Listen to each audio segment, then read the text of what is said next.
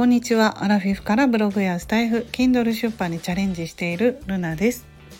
今朝はスタエフのメンテナンスがあったのでね朝収録しようと思ったらできなかったんですけど今スマホの電源を入れ直したら収録できるようになったのでお話ししていこうと思います、えー、なのでねノートを書いていたんですよその時間。空いたので。タイトルがタイトル「値上げラッシュで家計はじわじわ苦しくなる」っていうタイトルでねちょっと書いてたんですけど内容が、まあ、最近ね食品とかガソリンの値上げで家計が苦しくなってきましたということでね本当にあの家計が苦しくなってきたんですねやっぱり。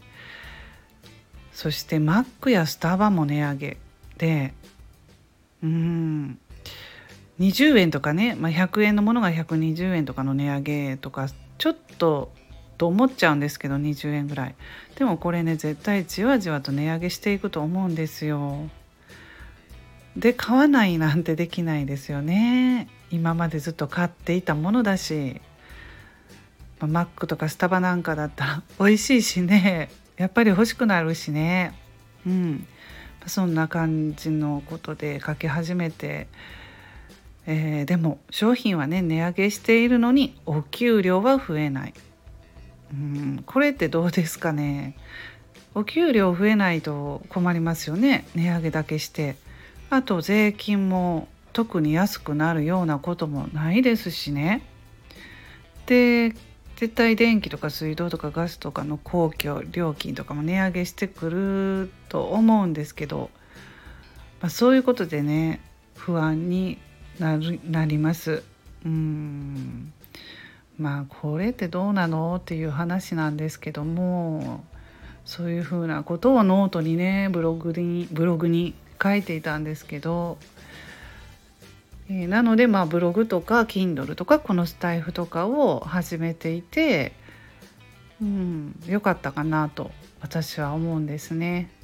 あと、まあ、インフレの対策として投資も始めてますので、えー、2020年の10月から投資として、まあ、初心者なので積み立て NISA からやってるんですけども今日の評価損益としてはプラス9万6710円ってどうですか？すごい増えてますよね。うん、嬉しい数字なんですけど、まあ、でもねこの投資っていうのはね上がったり下がったりしてて実はちょっと前まではねプラス3万いくらとかだったんですよ。なので9万円かと思ったら3万円になったりとか、まあ、そんな感じでね積み立て NISA も上がったり下がったりしてます。でもねうん。これはやっておいて損はないと思うのでずっと20年間やっていこうと思っています。まあ投資もした方がいいとか言われてますけどね。私が今できるのはでも積み立て NISA ぐらいで。ちょっと勉強してないのでねわからないんですよね。何がいいか。YouTube とかでまた見ていこうかなと思ってるんですけどね。まあ、ビットコインがいいという人もいたりいやビットコインはダメだっていう人もいたりいろいろね他のその投資以外でビットコインとかそういうのもありますよね。なんか難しい言葉もたくさんありますので NFT とかですか？また勉強していこうかなと思いますけどまそんな感じで値上げラッシュっていうことでこれからどうなっていくのかなと思います。なのでちょっとでもねブログとか始めてラジオで話したりしてね。